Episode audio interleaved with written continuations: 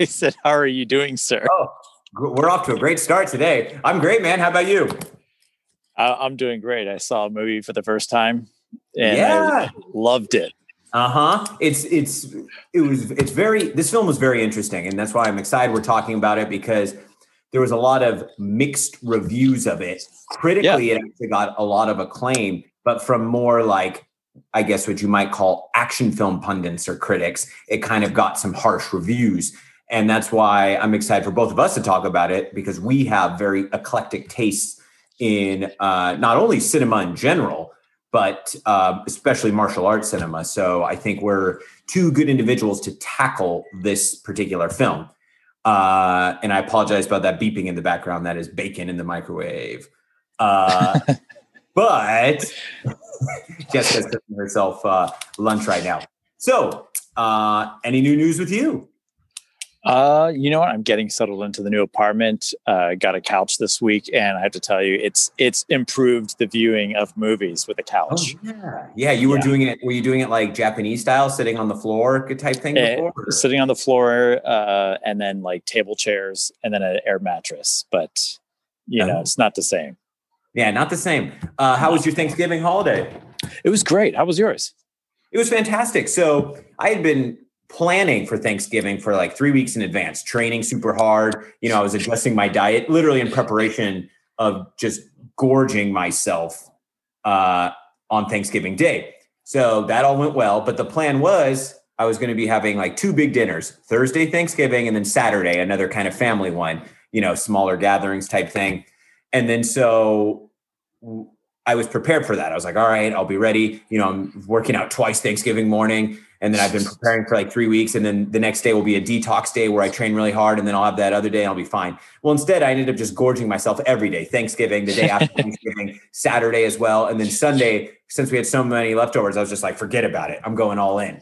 So uh, Monday and Tuesday, I was very much like getting back on track. And then yesterday, mm-hmm. we uh, helped our uh, parents set up the Christmas decorations uh, at their house. I said that weird. I said decorations, decorations. And then, uh, you know, it took like four or five hours. And finally, they decided to treat us to cocktails and Chinese food.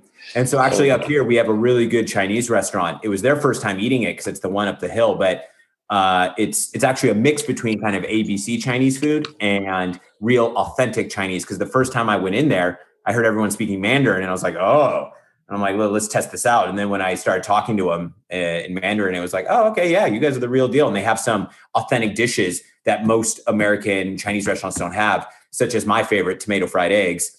Uh, and so uh, it's a very simple one, but so we gorged ourselves on that, like, and I mean gorged ourselves. So I had to wake up extra early this morning, unplanned, and go run five miles, and then do like 15 minutes of shadow boxing. Then I just finished my actual workout for the day. And then I'm going to ride the recumbent bike later and do yoga just to get myself back on track. That sounds good. The, food part especially sounds good. Oh yeah, it was it was worth it. I'm like, you know what? I got to train like a beast tomorrow, but I'm going all in. So uh, that's how I've been. Uh, so yeah, let's get to it. Do you have any uh, lightning fire questions today? You know what? Uh, because this this genre is so like the films from this country are so new to me except for a few exploited films. I was going to ask some like some like cheap b movie exploited film questions for you but i decided it might be better i don't want to like do a disservice to this film because this is this is a bona fide film entry. But i was going to ask you like best hairstyles best villains of movies shot in the philippines but uh i think the answers would be pretty straightforward Yeah, and so for listeners that might not know, there was a period of time when, especially, I'd say, yeah, starting in the mid '80s uh, mm-hmm. uh, to the early '90s, there was a lot of uh, exploitive, not even necessarily exploitive, just B action movies, especially those of Roger Corman, yeah, uh, shot in the Philippines and Thailand, but especially the Philippines.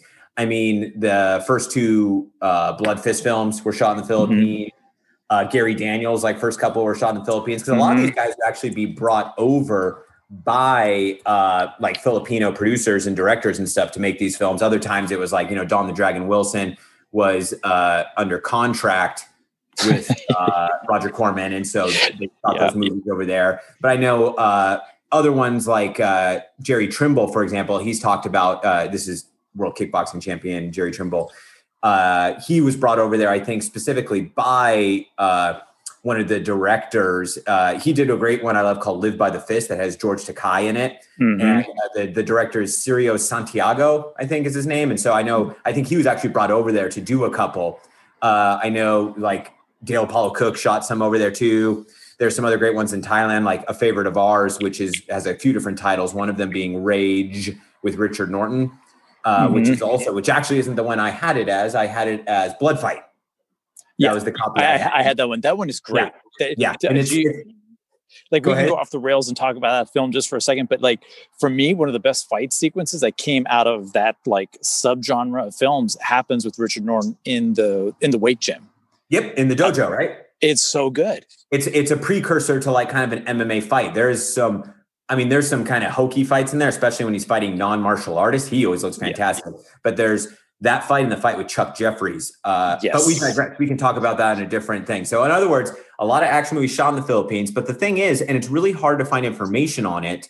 Uh, there actually was like a whole subgenre of native Filipino action cinema that mm-hmm. I believe started in the 70s, went through the 80s, all the way up kind of until the 90s until it died out. Obviously, nothing big budget, very local, because I've heard about it talked about in podcasts, particularly by Sonny Sison, the fight choreographer of this film. Yes. we'll talk about who we'll get to later. But uh, there's not a whole, even if you try like YouTubing Filipino action cinema, there's no Wikipedia page for it. There's there's not a whole lot. So that that'd be something interesting to explore. But that's also kind of why we don't have rapid fire questions to talk about. So let's go ahead and address the actual film we're discussing, which is the 2018 Erik Matti film Buy Bust. So uh, this is your first time watching it. Yep. I have seen it now I've watched it three or four times. I actually had the uh, pleasure of going to see it in theaters when it came out because it got a limited release in AMC theaters. Uh, mm-hmm. It played only at the one in Burbank. And for people that don't know, uh, for the LA area, most of the like the big Asian films, uh, and that includes Bollywood, uh, you know, Chinese, uh, Hong Kong, uh, Thailand, et cetera, et cetera. Philippines in this case, they will get releases. Uh, it's usually the AMC theaters that handle mm-hmm. these, and they usually play in areas where there's uh, an ethnic population uh, of that particular uh, country. So, for example, the AMC theater in Monterey Park, which is where a majority of the mainland Chinese population lives, they'll get all like the big uh, kung fu movies. For example, I went yeah. to go see to the Fat Dragon there. Obviously, Yip Man Four had a bigger release nationwide, but it played there. Uh, and uh, you know, I got to see Furie, the Vietnamese film there, and that one also played heavily in the Orange County area in the AMC mm-hmm. theaters. Mm-hmm. But this one was only playing in Burbank. I, I took a group of guys I had at that time uh, called the uh, the martial arts gentleman. That was like our texting uh, group, and so we all went to go see it. Uh, and very mixed reviews of it afterwards. Some of us loved it. Some of us were like, "That was terrible." But uh, I I highly enjoyed it. But I'm glad it came on Netflix like a few months later because I had the chance to rewatch it because there's it's it's an intense film. It's very uh, I mean, there's a lot going on and there's a lot to yeah. digest and take in your first time watching it. And unlike a lot of the films we talk about it, it's actually very uh, political and reflexive of real life events going on. Uh, and it's got a commentary that most of these kind of films don't really even address. And or if they do, they might use the setting as just a backdrop to drive the action. Whereas this one was, it was a political statement for sure. And the more you actually research on the director Erik Matti, you understand why. But real quick, what were your initial thoughts on it uh, with your first viewing?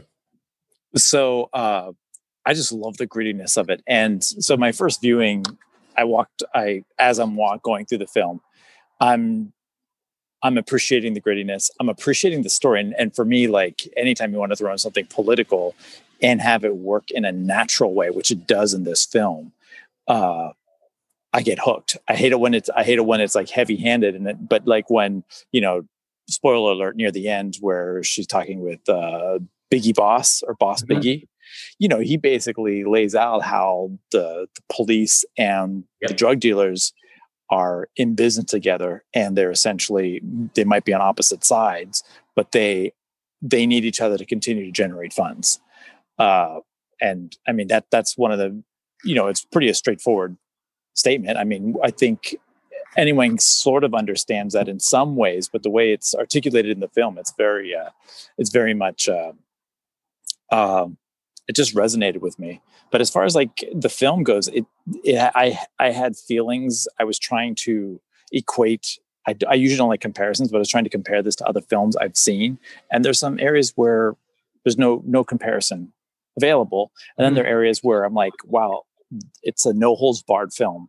This is heading in the direction of righting wrongs, where, as we know, all the characters disappear by the end of the film it, at least in the one version. It's heading in that direction. They, I, they disappear both physically in a sense with you know whether they're alive or not, but also morally.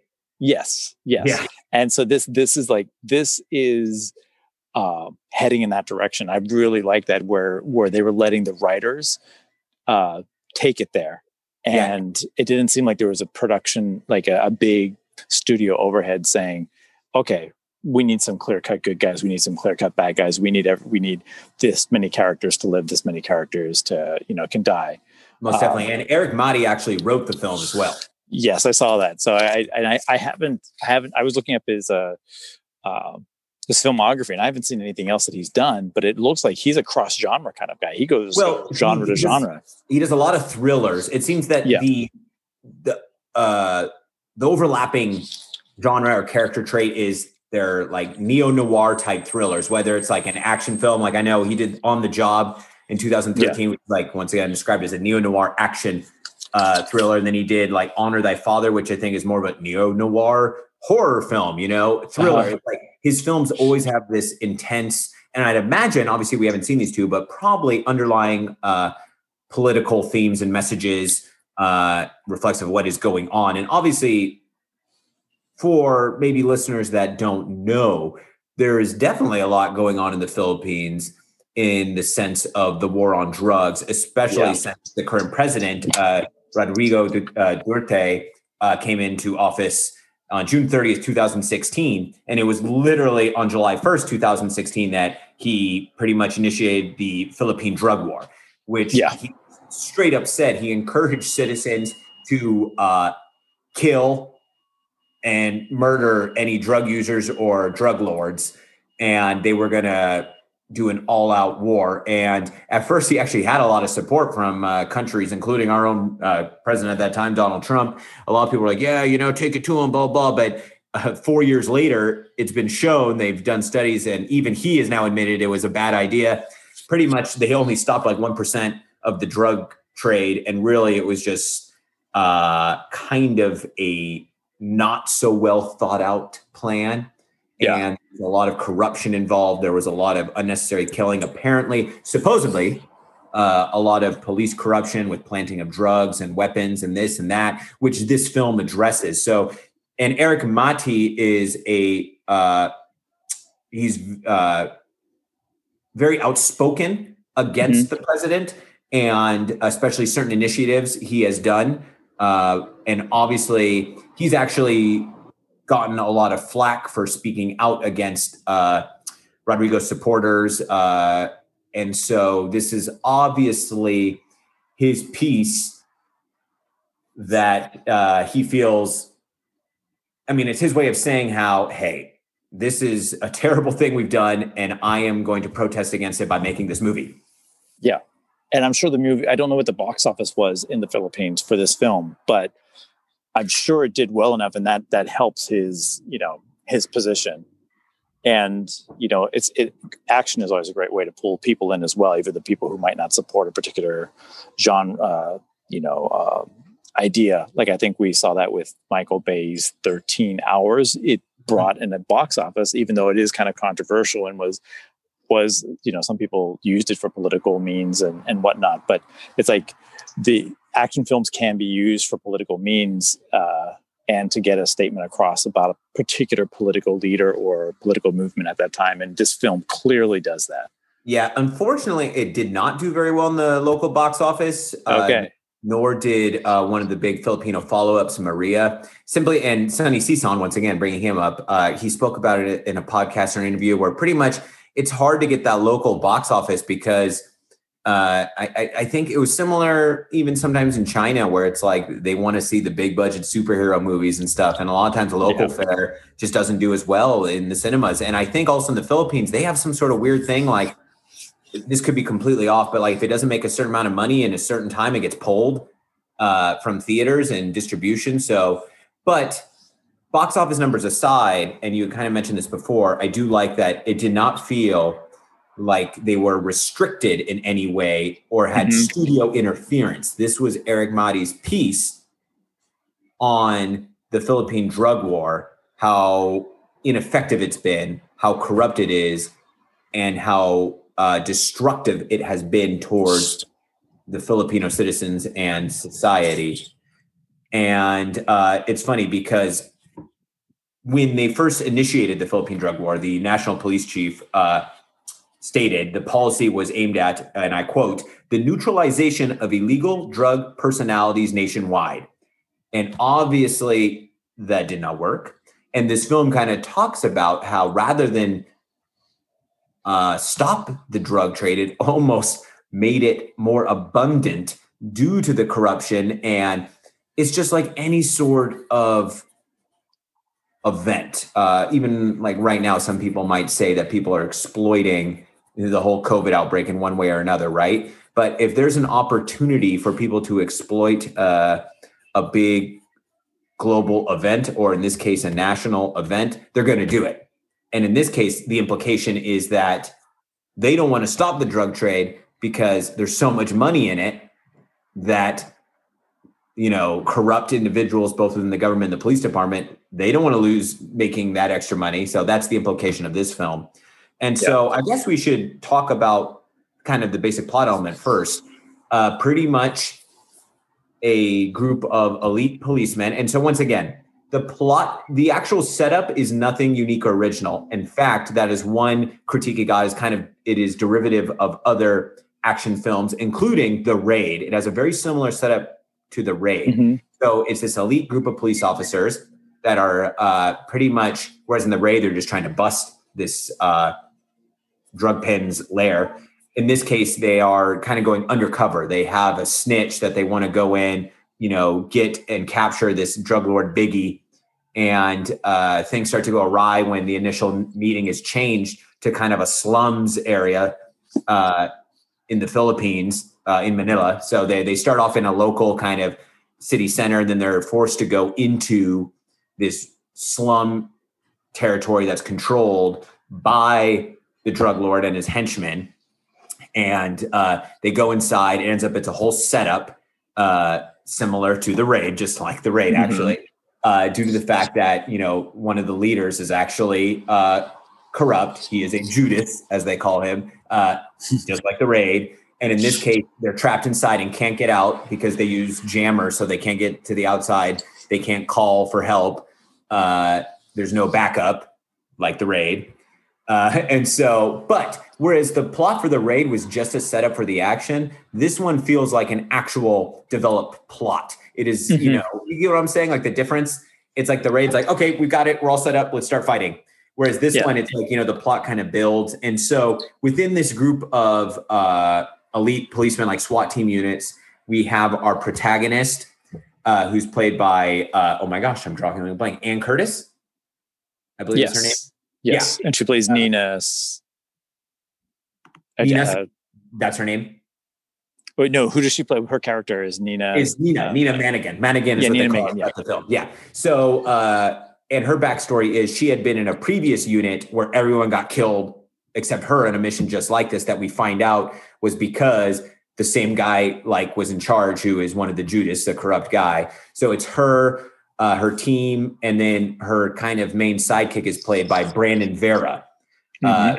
who's just really badass in this film. And so uh, this team goes in, they get captured, they start dying one by one, they start figuring out the corruption, they have to fight their way out. But once again, unlike the Raid, which is just a setup for these beautiful action pieces, this is more of the action helps drive the story in a sense, as opposed yeah. to the action being the centerpiece of the film. Yeah. Would you agree? I would completely agree. Yeah.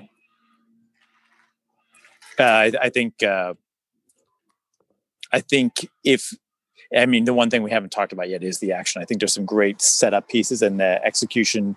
You know, you can tell so, uh, when in the fight sequences, it might not be as great as they could have been. Uh, at one point, you know, I, I'm not trying to make you know too light of it, but at one point when they're in the town and they're in, in the maze and they're trying to get out, I'm like, uh, Kurt Thomas kind of did this in Gymkata and a little better. Like, where's the pummel? Where's yeah. the pummel horse in middle town? Except for uh, uh, that fight sequence where Vega, where Vega, you know, meets his demise. I mean, that is some really good work in that. Yeah. In that, that's the, that's probably the best one. Yeah, uh, it's fantastic. Brandon, and and Brandon, again, it's Vera. not just Vera. So yeah, it's not just it's not just the the fight sequence uh, that that compels that. It's I mean, just so there's there's actual like uh, concern. I mean, and the, and the way they foreshadow. I mean, you have to know that he's going to end up getting drowned in the sewage, but uh, how he fights through that sequence. I mean, that's one of the most dramatic sequences in the film, and I was captivated. I, I actually re I watched that sequence twice just to like go over it. it's funny you should say that. I was going to, and then this morning uh, because I had to do that second workout, I didn't have time. But uh, a real quick thing we should talk about our two main stars, Anne Curtis and Brandon Vera. So they're yeah. both uh, uh, half Filipino, uh, half. So she was born in Australia, uh, but then when she was about 12 years old, uh, moved back to the Philippines, started a modeling and kind of acting career, and then.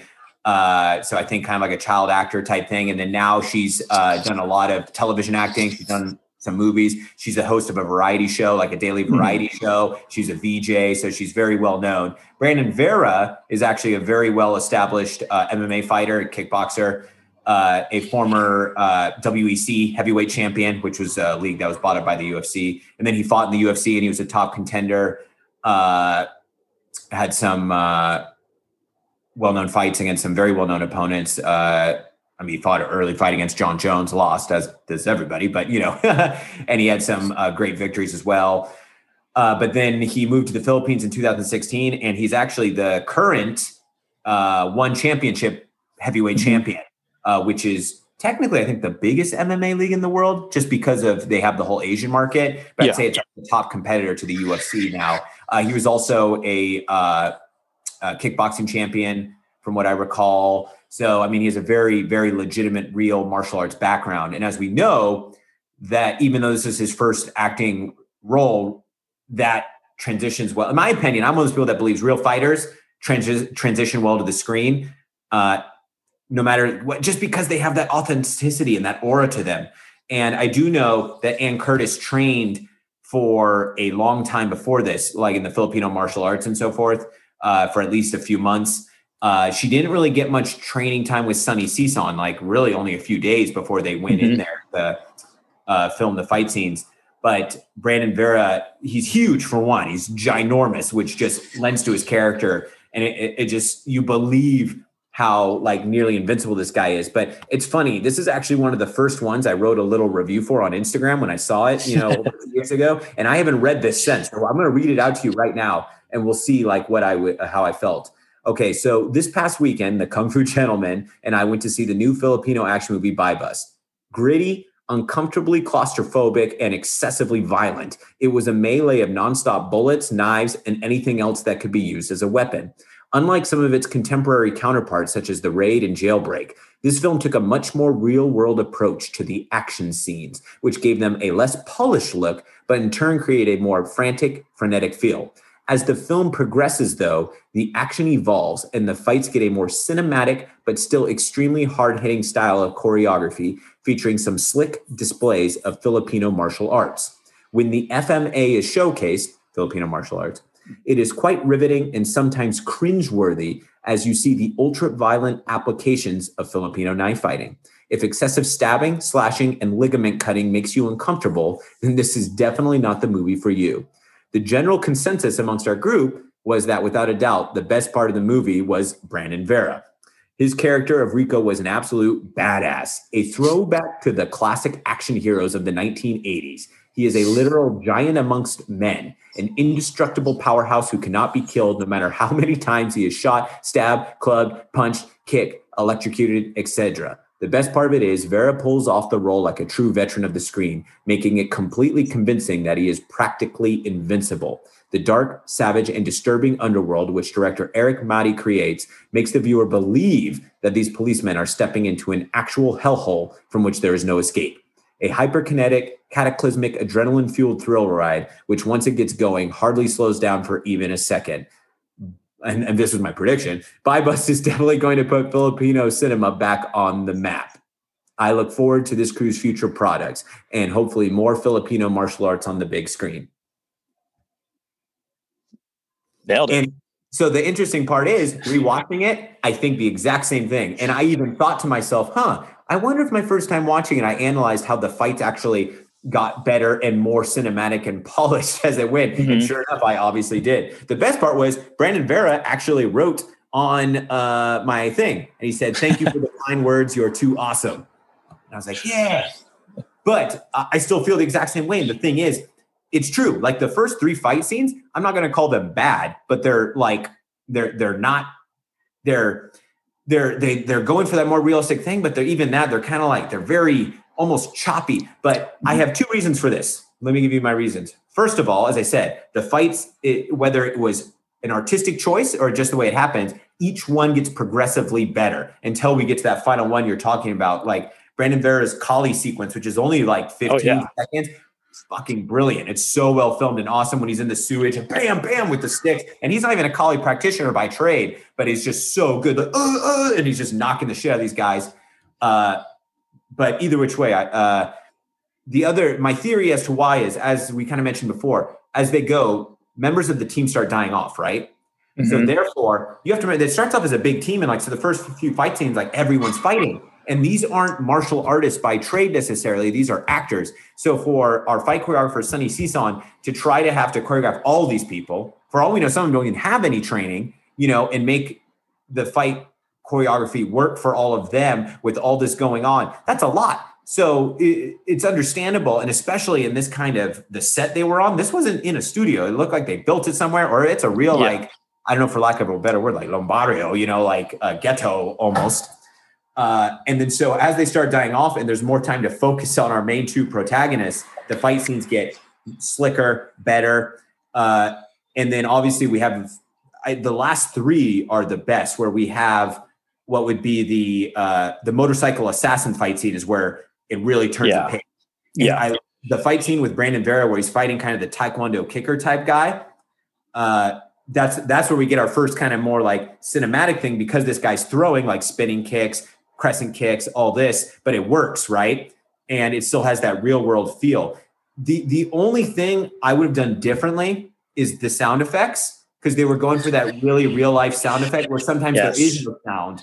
And that, if they would have just added a little more like cinematic flair to that, I think it could have really accentuated some of the sequences. But that's okay because that fight sequence works really well. And because Anne Curtis, where she's fighting the other motorcycle assassin, that's some great work right there. Then we transition into that long take, mm-hmm. which is really good. Her long take where she's going up and down, and that's done really well uh, yeah. especially for her not being a martial artist by trade. Then we get to like you know Brandon Vera's, Vera's finale when he's in the sewage and he's fighting all the guys. Even before uh, the Kali sequence, I mean, even if it's just the most basic, like punching and elbowing and headbutts and knees, yeah, he brings a sense of authenticity because he's a real life MMA champion. Yeah, his, his, his strikes. It's it's like something that the the way PD demonstrates, uh, Peter Sugarfoot Cunningham demonstrates in class, like just coming down. It, it it's yep. it it cinematically was working, but it also was working. Uh, and as far as the long take, I noticed like when I when I was first, I, I also rewatched that sequence where Anne, Anne Curtis is, is, sort of running from the people, and like the strikes are getting a little more uh, tired it made total sense because she's running, she's fatigued, and I mean, even some of the people who were hitting, there you just heard the slaps, and actually, it was one of my keynotes was uh, the sound editing was so uniquely different, and we talked about that last week in last week's episode mm-hmm. about how what set college kickboxers apart was not just the choreography, but also the sound editing. It sounded like it was a Hong Kong film, and this definitely sounded absolutely unique. Uh, from other martial art films because it was going for that gritty, realistic sound. And I agree with you. There are times where there was there was almost silence in the fights, which can be uh, which can add tension cinematically, but you kind of wanted to hear a little more of, of uh, the imaginative power that's going into some of the kicks that are being thrown. Uh, but uh, yeah, I, I, I it, it's a great point because as as the characters move on and it's just two of them there obviously is going to be more space so more space you know even if all the actors knew how to fight there is this uh you are in even more confined space a little less room for movement and uh i uh, i could imagine it being a little difficult to choreograph for for the folks who who are just there only as actors and those are the ones who were kind of picked off first yeah, and uh, like for example, one of the first sequences where it's finally just kind of the two of them on their own, uh, Anne Curtis and Brandon Vera, when they uh, they're about to send down that like cart full of Molotov cocktails. You know, Brandon Vera tries to draw them out one way, and then so this is kind of Anne Curtis's first sequence of fighting like solo, and that's where we get some real cool, intricate Filipino close range like stabbing and stuff. And so I, I think it's a very unfair uh, criticism that some people gave the fights in this. Uh, you know, uh, like I was reading some of the kind of well established uh, critics within action cinema, and I don't agree. And uh, the reason being is I believe what Sonny Sison did here, he's he's trying to revitalize like Filipino action cinema. He's another one that has a long story career working in American cinema, and mm-hmm. he's a lifelong uh, dancer, martial artist, performer, and he's uh, done stunt work forever. But the thing you have to think about also is he's really trying to. I mean, he has a diverse martial arts background, but he's specifically focusing on the Filipino martial arts now. And he's kind of the, the Filipino martial arts have been used throughout cinema for a long time. I think, you know, famously in the early 2000s, The Bourne Identity, the first one really focused on that. There was the film The Hunted with Tommy Lee Jones and Benicio del yeah. Toro. And like that one did it brilliantly. The first uh Bourne Identity did it brilliantly. But you know, these are few cases uh of few and far between are the cases, excuse me. But so what you have to do here when you really want to focus on creating choreography based around a martial arts system, as we know, you almost have to deconstruct it and reverse engineer it when you want to start putting it on screen. So what I mean by that is the fact of the matter is Filipino martial arts is extremely short movements, close range combat. Yes, with some of the training we have the bigger stick movements, but the actual application is very right. You know, it's it and on screen the, the common misconception before was always oh bigger movements like the John Wayne punch, whoa, which is why you know fight scenes uh, in Western cinema, aside from the James Bond films, were like way behind uh, Asian cinema in a sense because what, for example, let's look at what we like to call the Hong Kong choreography of the 1980s. It's mm-hmm fast, close range, intricate, bam, bam, bam. It captures that feel of real kickboxing. Now, is it necessarily the real life effective techniques? No, not always. When you have a performer like, let's say, Billy Chow, a real champion doing it, or you know, Benny the Jet, uh, it's going to have that level of authenticity. But like what someone like Sammo Hung did was, all right, they're like, okay, we have to take this sport. Now we have to figure out how we're going to break it down and apply it on screen to still make it fast, hard hitting, and intricate, but have the movements be visible to our viewers. You know, you don't want it to be like just straight up too close guard and so forth. And so, kind of with the Filipino martial arts here, especially with like these longer takes and these wider shots, really trying to lit the as opposed to something like the Bourne Identity, a lot of quick cuts. You know, it's it's going to take some uh, time to break it down and make it happen. And so I feel like as this first outing for doing that, it was really good. And I think a good example of how uh, of Sonny Sison's brilliant choreography was actually his next movie he did, Maria, which is also on Netflix. And have you watched it? Yeah. Okay, so that one, I feel like the, the Filipino martial arts are getting much more of that cinematic type feel. But it was the same thing with Merantau, the first one of uh, you know uh, that Gareth Evans did with the Raid guys. Oh yeah, yeah. Was so Merantau was their first one. So the difference in Merantau uh, was really good. But obviously, this was their first time doing the Silat. And then by the time they got to the next film, The Raid, it was already a step above, right? Than The Raid 2. Yeah. And so this is the same example. Like, Buy Bust was his first big like piece for this. Uh, and on top of that, it's in a film that's got a plot and a structure that's so unique to anything else, not just a straight martial arts film. And so the fact that he was able to do what he did with it, I think is awesome. And then his next film was much more of a straight action movie. And then you see the evolvement. So his next movie is just going to get better and better. And uh, I think that's really exciting for Filipino martial arts. I, I think, uh, yeah, actually, I didn't, I didn't, when I was watching um, Bust, mm-hmm. until after the film when I was checking out the choreographer and realizing it had been the Sison, the same choreographer. And I think did did um yeah, I think he used the same uh co-stunt choreographer, which is Mario Eugenio. Okay, Mario Adelon.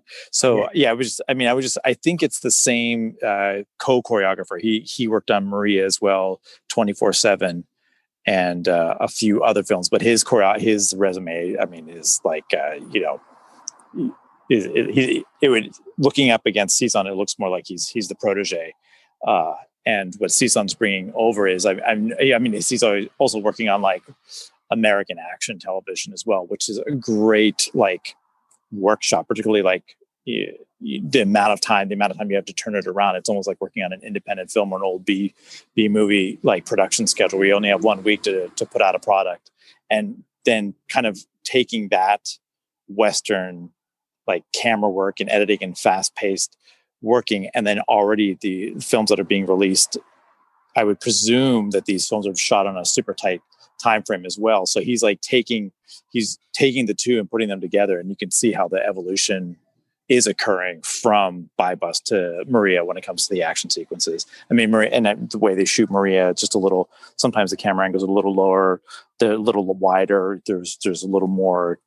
Uh, I don't want to say born to them because I mean, I think my issue with Bourne and some other films of that time and from being released from America is like the quick cuts are kind of like cheating sometimes. Yeah. You don't uh, get to see the full execution of the Filipino yeah. Which no. is that Sonny Sison is doing with his choreography. Exactly. And so, real quick, I have some of uh, because I think we should reference some of like the the, the reviews that were critical of the action choreography. Mm-hmm. Uh, so, for example, the one the Daily Tribune said, "Speedy editing and the shaky cam prevent you from fully enjoying the gore," which I disagree with. I didn't really feel there was a whole lot of shaky cam. I thought there was a lot of great handheld stuff, but it wasn't yeah. shaky cam. Uh, and I, I, really didn't think there was a whole lot of speedy editing. It, the editing got a little more faster and intricate as the fights progressed, but I, I disagree with that one. Uh, Film School Rejects said the action was surprisingly dull and repetitive and won't impress in their choreography, but worse, they disappoint in their execution. So uh, I, I, feel some of the beginning ones, as I do agree, like some of the first set was a little more dull, a little more repetitive. But as I said, I was I was never bored. Uh, yeah. but and I feel like the the fights evolved as the film went, and I liked that, and I thought that was cool and uh, an interesting choice. Now, as I said, what whether that was an artistic choice or maybe just you know post production editing, which who knows who was in control of, but uh, let's see here and then let's see uh oh that same one said it, the action the film was too long too sloppy and underwhelming. I 100% disagree with that. Uh, i was never underwhelmed with the movie. Uh and then screen awkward uh said uh it was awkward and clumsy action choreography which uh i i feel once again, the first few uh, sequences may have been. See, I don't think it was awkward. I think it was uncomfortable, and that was on purpose. Mm-hmm. And yeah, so I just obviously everyone's entitled to their opinion, but I disagree with uh, the criticism. I disagree with the criticism that these particular writers stated about the fight scenes. Yeah, I mean, in in many ways, uh, it it's it is like an independent action film mm-hmm. and probably shot on a tighter time frame with the with the goal in mind of being able to actually showcase the FMA mm-hmm. on screen properly. So if you put all that together,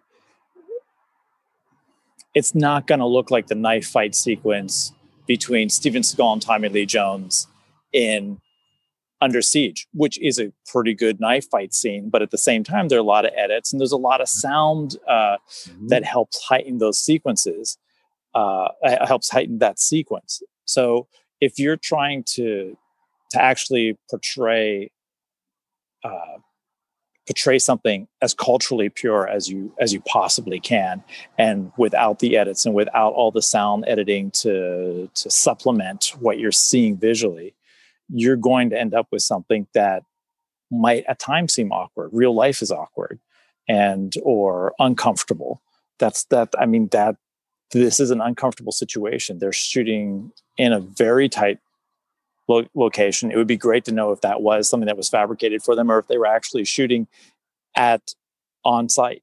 Uh, so, um, yeah, I mean, I, I, understand the critiques. I mean, like there are a few sequences where think Anne Curtis gets down and like throws a kick while she's on top and people are coming up, and it, it looks, it doesn't look like it's uh, uh, Sammo Hung or Yuen Biao kicking. Yeah. But I mean, not yeah. everyone's going to look that way and it mm-hmm. doesn't look like in the grappling segments it doesn't look like liam neeson in the taken but liam neeson doesn't look like that because that's editing and sound again and camera work again yeah so mm-hmm. when you know if if we're actually looking at uh, someone trying to be as authentic and organic as possible that's what you're going to get with this film. And you have to watch the trajectory. And you know maybe sometimes people have a bad day and maybe uh, when they sit down to watch a film like this and if you're having a bad day maybe you just don't you're not feeling it. Yeah. Uh, or maybe they that, that, that, happens.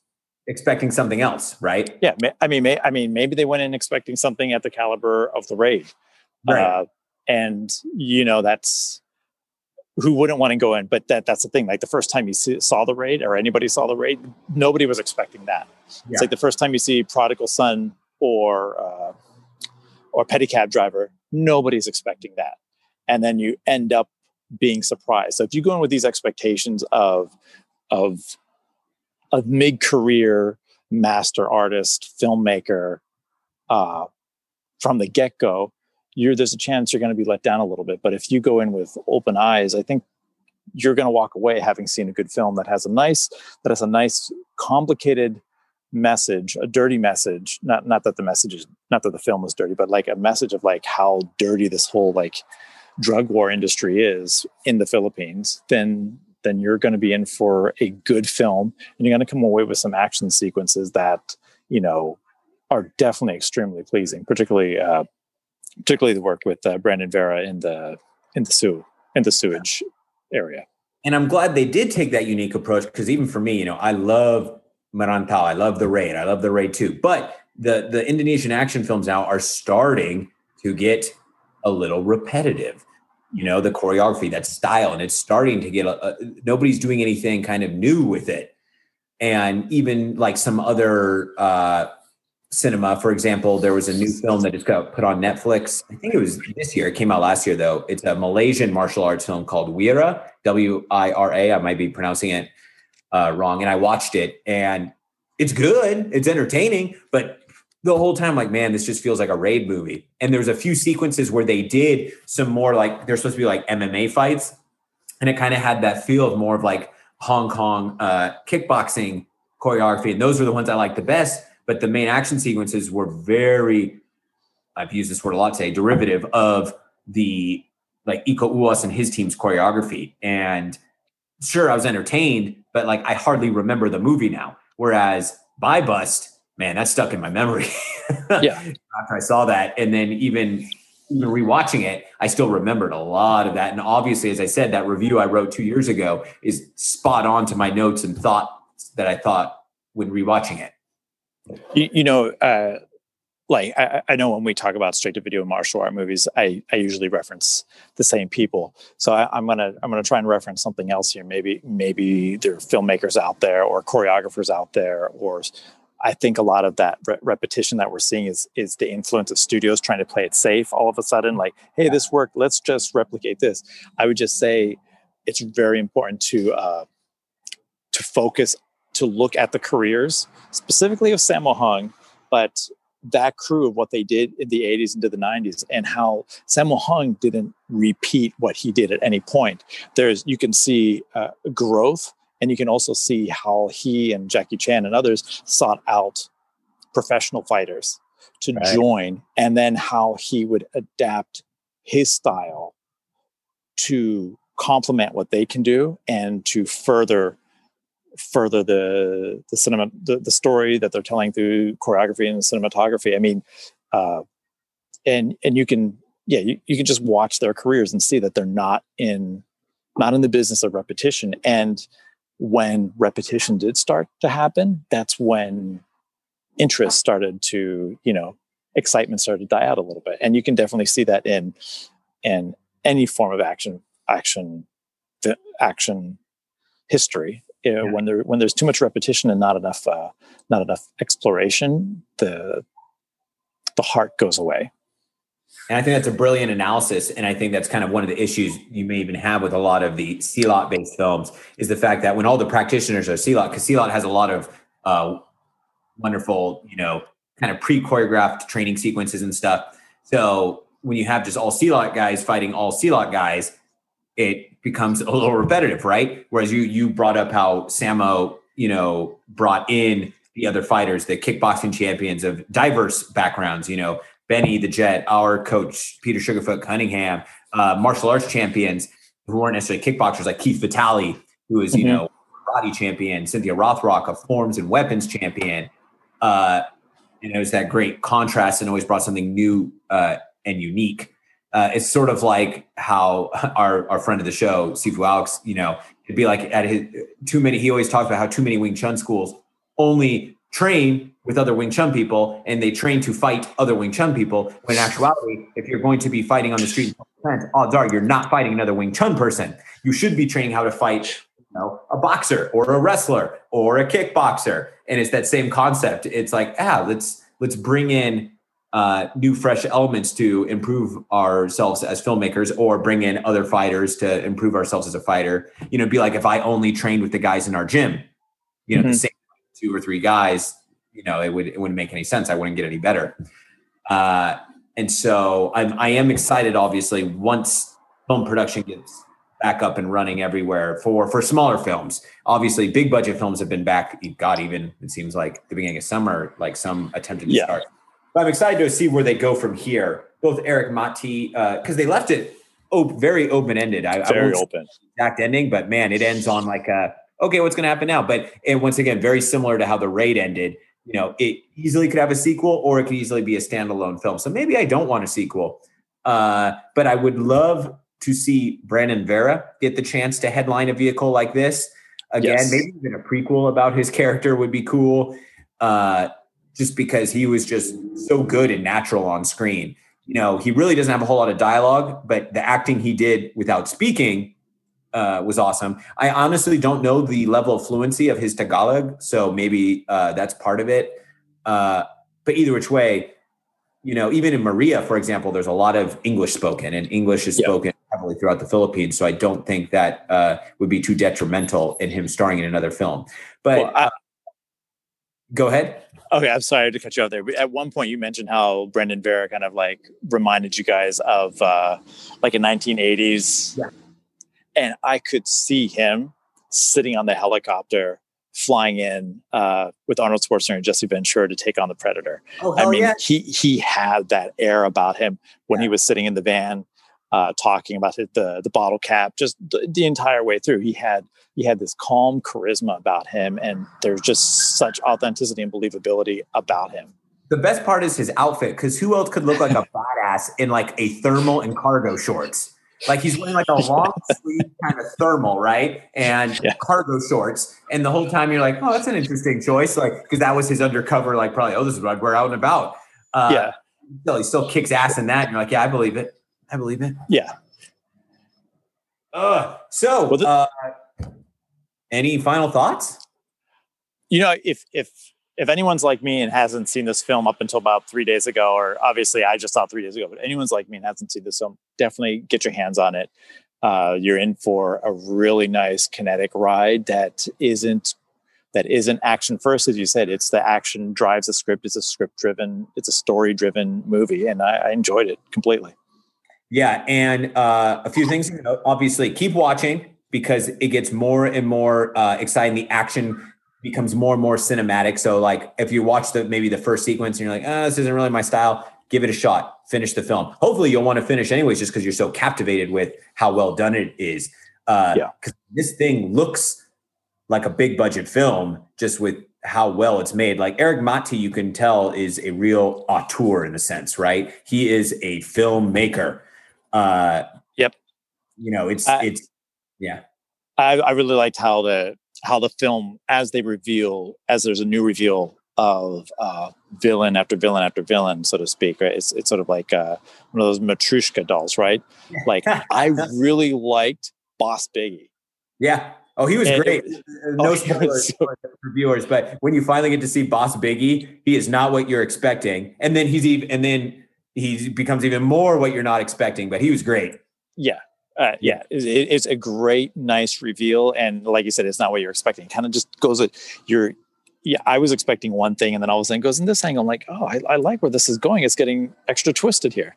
My second uh, a piece of advice for people is watch this film at nighttime because it's very dark. So like if you're trying to watch it during the day and you get a lot of light in your apartment, it's it's kind of it, you don't get the full feel of it. So definitely watch it on a nice TV, like in a nice setting, like a like a home theater type setup as best you can, and you'll really enjoy it. Sorry, I had Okay. someone driving by. That's all right. Uh, a drive by or just driving by? Oh no, driving by with it. with uh with the subwoofer going. Okay, okay. So uh, for uh, our next uh, episode, and I like how we're going from country to country. So I've actually already made the executive decision. So uh, last week we did American, we did Filipino. Next week we are going to do Vietnam, Okay. and the film we're going to do is The Rebel. Now, have you have you seen The Rebel? I've only seen sequences on YouTube. Okay, so uh, it is it is it was from 2007.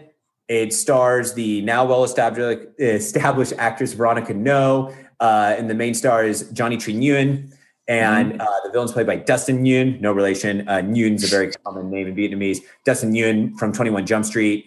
Uh, Also from an brilliantly made. Uh, it's not available to stream anywhere, but the good news is you'll be getting it in the mail in about three or four days. So I already ordered good. it because I found it on Amazon Prime, brand new, the two disc special collector's edition that was released, marked down by 15 bucks. So I bought myself Awesome. a copy. And then I was like, oh, they still have, but yours might not get there till Wednesday. Mine arrived in literally 24 hours. So I think it's shipping from the Bay Area. okay. So if we have to postpone the episode by a day, we will. But that's Okay. what we'll be doing next is the Rebel. I like Uh, it. Expect that in the mail. And uh, any final thoughts or something you want to go over? Uh, no, and since we're doing Vietnam, I'm going to hit you next week with some rapid fire questions about movies that take place in Vietnam. Ooh, I'm probably going to do terrible because if they're Vietnam War films, I'm not a big war movie person. Well, it's not necessarily. I'm not going to do war movie. It's going to be a martial art movie. Okay, perfect. Then Yeah. I am ready. Okay, All right, good sir. I will see Take you care. next week. sounds good.